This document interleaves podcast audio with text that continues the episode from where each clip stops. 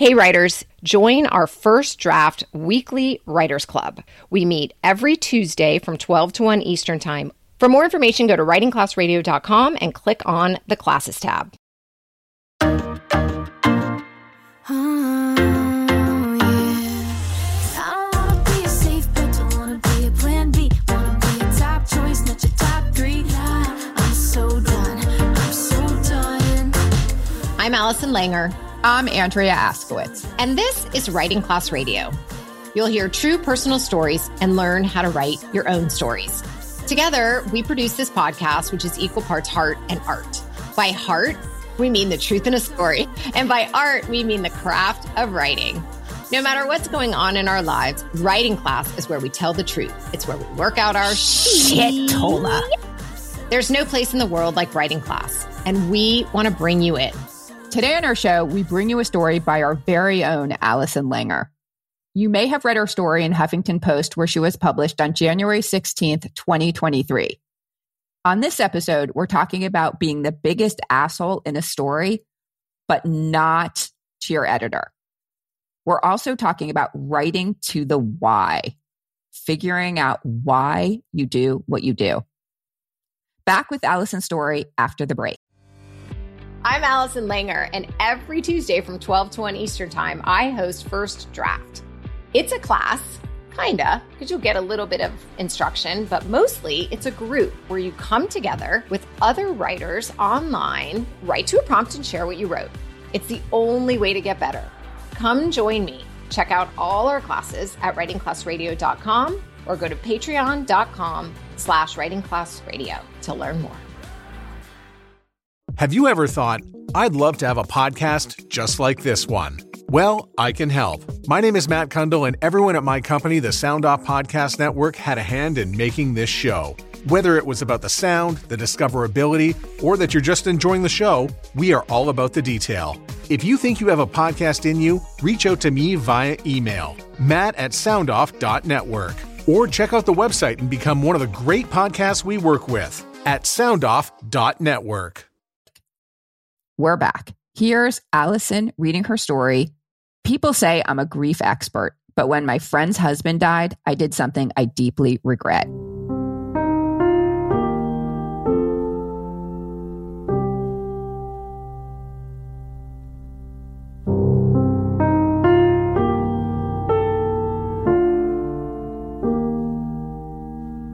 When my daughter McLean died 14 years ago, I was dubbed the expert on grief. McLean was 16 months old when she was diagnosed with a congenital heart defect that affected breathing and swallowing. A week before surgery, she choked on a French fry. On October 10th, 2008, she died. Since then, I've been the person family and friends consult whenever someone dies. I'm asked what to say to the grieving family and what might help them. At funerals, I nod to the other parents who have lost children. We are expressionless and numb. I listened to the eulogies, remembering my own words and how it felt to be the mother of the guest of honor. I know what they're going through and what lies ahead. When my best friend's husband died, I still managed to screw up. Marshall had a heart attack in his sleep. Morgan woke up to his unusually loud exhalations. When she nudged him, something felt wrong. She yelled to her children. 17-year-old Walker started CPR. Kersey, her 18-year-old daughter, called 911. But Marshall, a 61-year-old man who worked out every day, was dead. Last week, my girlfriends and I brought dinner to Morgan's. Our small group of friends has known each other ever since high school. We talk regularly and play cards or dominoes every few months. I made gluten-free eggplant rollatini, vegan, but with real cheese on half because Morgan likes real cheese. Sophie brought a salad with cranberries, arugula, and homemade lemon vinaigrette. Morgan shared a Cabernet from a winery she and Marshall discovered while traveling around Italy for their 20th anniversary. I thought about Marshall the entire time. His energy hung in the air, calm and kind, just like always, but I didn't bring him up. We were at Morgan's for 3 hours and nobody mentioned Marshall's death.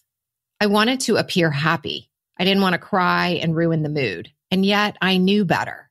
I'd been here. I knew that being the happy friend didn't work for someone newly grieving. I knew it was too hard to hear about others' happiness. The week after McLean's funeral, my girlfriends brought food and wine. I sat at the dining room table, dominoes propped up in front of each person, wanting them to leave so I could cry alone. I zoned out, floating above the table, wishing I could reverse time and schedule McLean's surgery for a week earlier. My friends talked about which preschools were better and who was hosting Thanksgiving dinner. I believe they too thought it was best to be as normal as possible for my sake. But I didn't want to talk about normal things. I wanted to talk about McLean. I wanted to complain about how cranky she was the last time I took her photo, how she just started saying mama, how pale and tiny she was when I signed the papers to donate her organs. I wanted to tell them I didn't care who got her parts. I wanted them back. As my friends chatted about their kids, I wondered why they got to keep theirs and I didn't. I couldn't understand why they were laughing, living life as if nothing had changed. What I know now is that life hadn't changed for them. They'd consoled me on the day they figured I needed consoling the most, but they didn't live with the pain like I did and didn't know what would be lost for me. When the card game was over at Morgan's and she was putting the decks away, I asked how Walker and Kersey were doing, how she was doing. I've been sorting through the bills, Morgan said, Marshall's mess. That could have been my opening to let her talk about her husband. But before she could finish answering my question, my phone rang and I took the call, kissed everyone goodbye, grabbed my empty dish, and drove home. A few days later, I ran into Ashley, who was also at the dinner. She told me Morgan was hurt because no one wanted to talk about Marshall. Shame swept through my body and settled in my chest. Tears filled my eyes as it pushed against my heart. Ugh, I screwed up.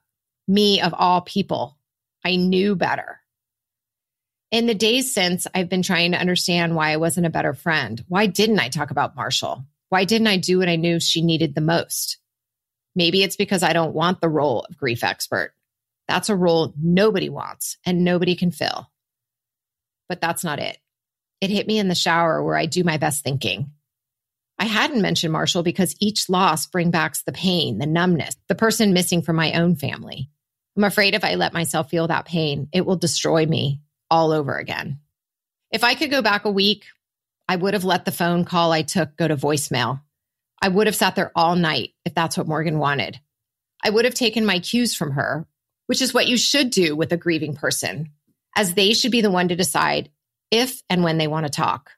But no matter what, I would have made myself available and open.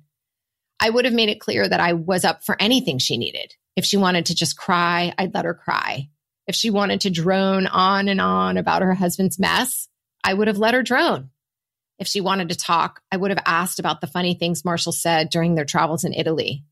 Instead of leaving, I would have brought him back to life, if only for an evening, and celebrated the incredible man he was. From what I've experienced, grieving people want to talk about their person. Maybe, if the setting's right. And if you're at their house, girlfriends gathered around drinking wine, their dog looking for a lap where there once was one. The setting is often right.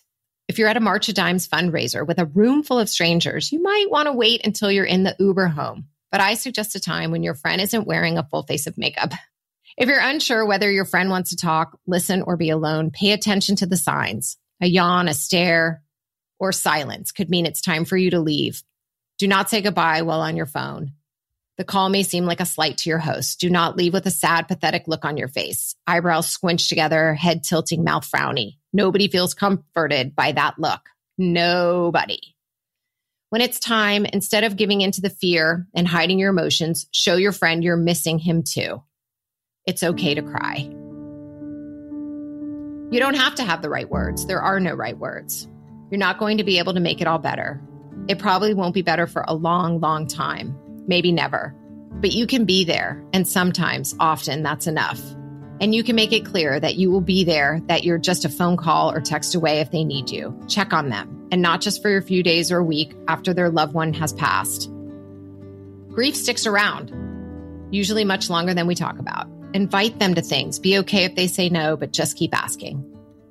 This is what I wish people had done for me after I lost my child. This is what I wish I'd done for my friend. We're only human, and grief is a tricky, difficult thing. Even those of us who know it well can end up doing something that feels wrong. And every death is different. Every person left behind is different. But the one thing that is always the same is that we can make the offer to be there, however that looks or feels for that grieving person. And that will be more than enough. It'll be a gift.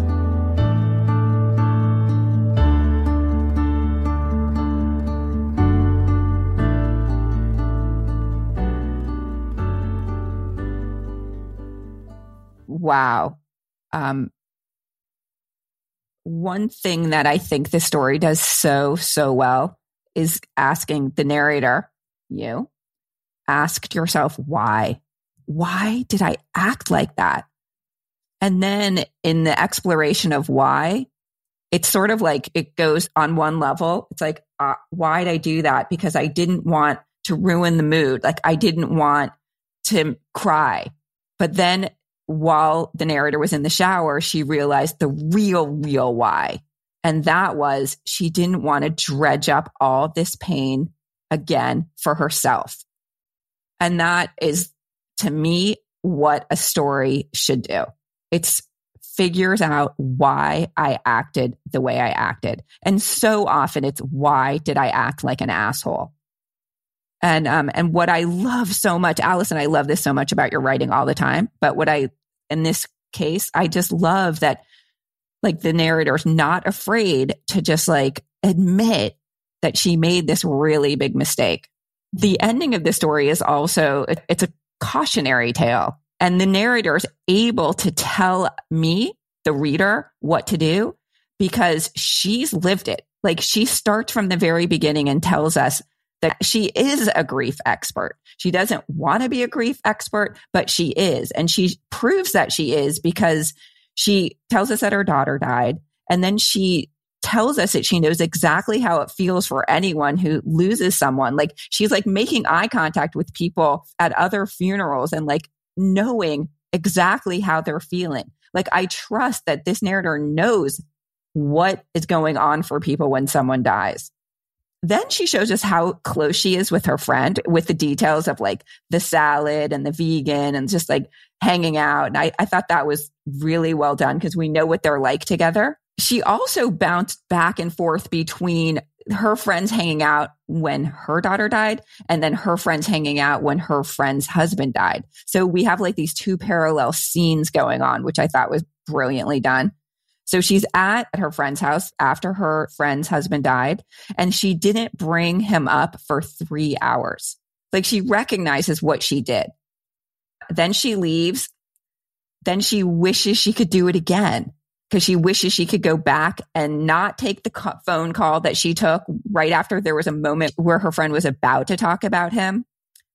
She just really wishes that she didn't walk away, but we understand why she did. Because she's been through it herself. Amazing. Thank you.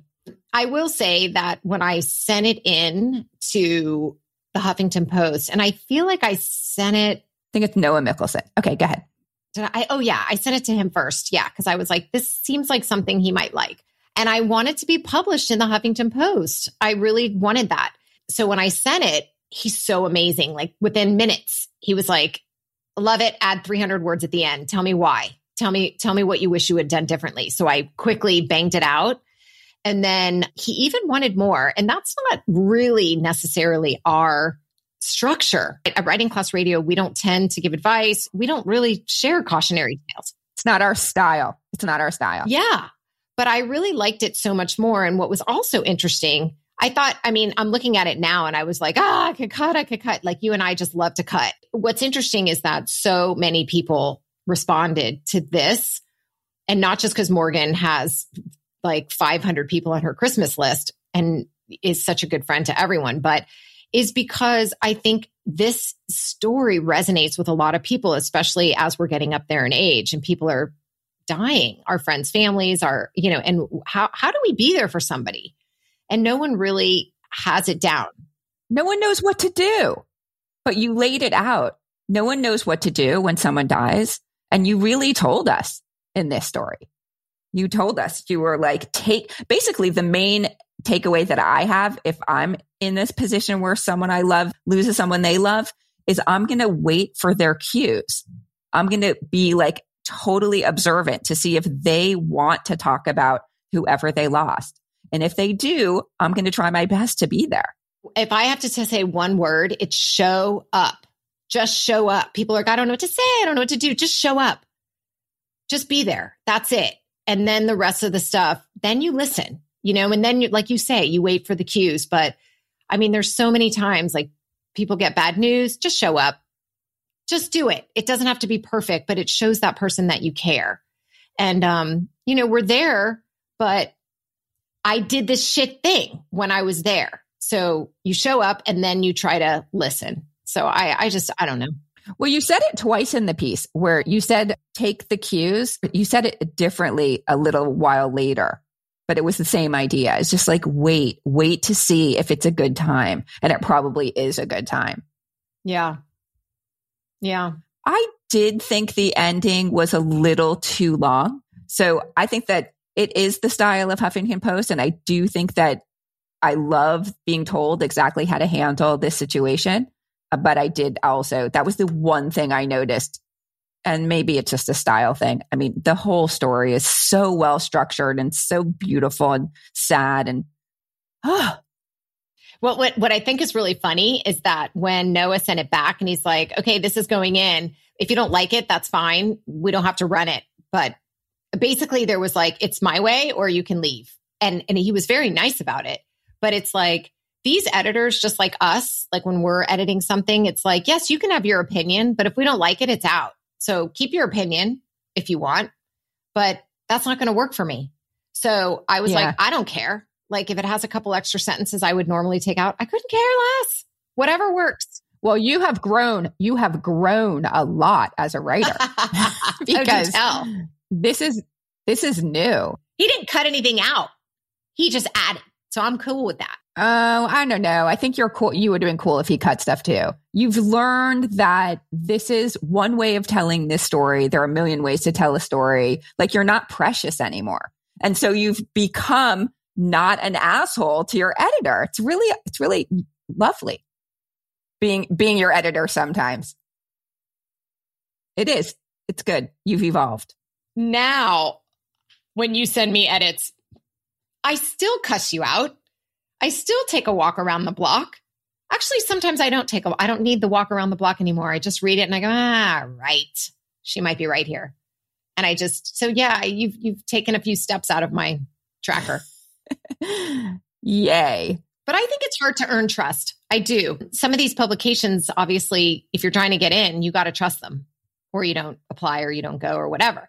But like any random person, it's hard to trust somebody else when you have ideas of what you think something should be. And the bottom line is maybe just see what somebody's done and what you like. And if you like their style, then you submit to them.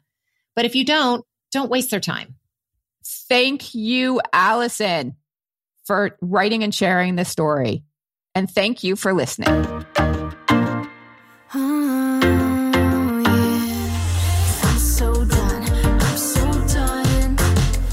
Writing Class Radio is hosted by me, Andrea Askowitz. And me, Allison Langer.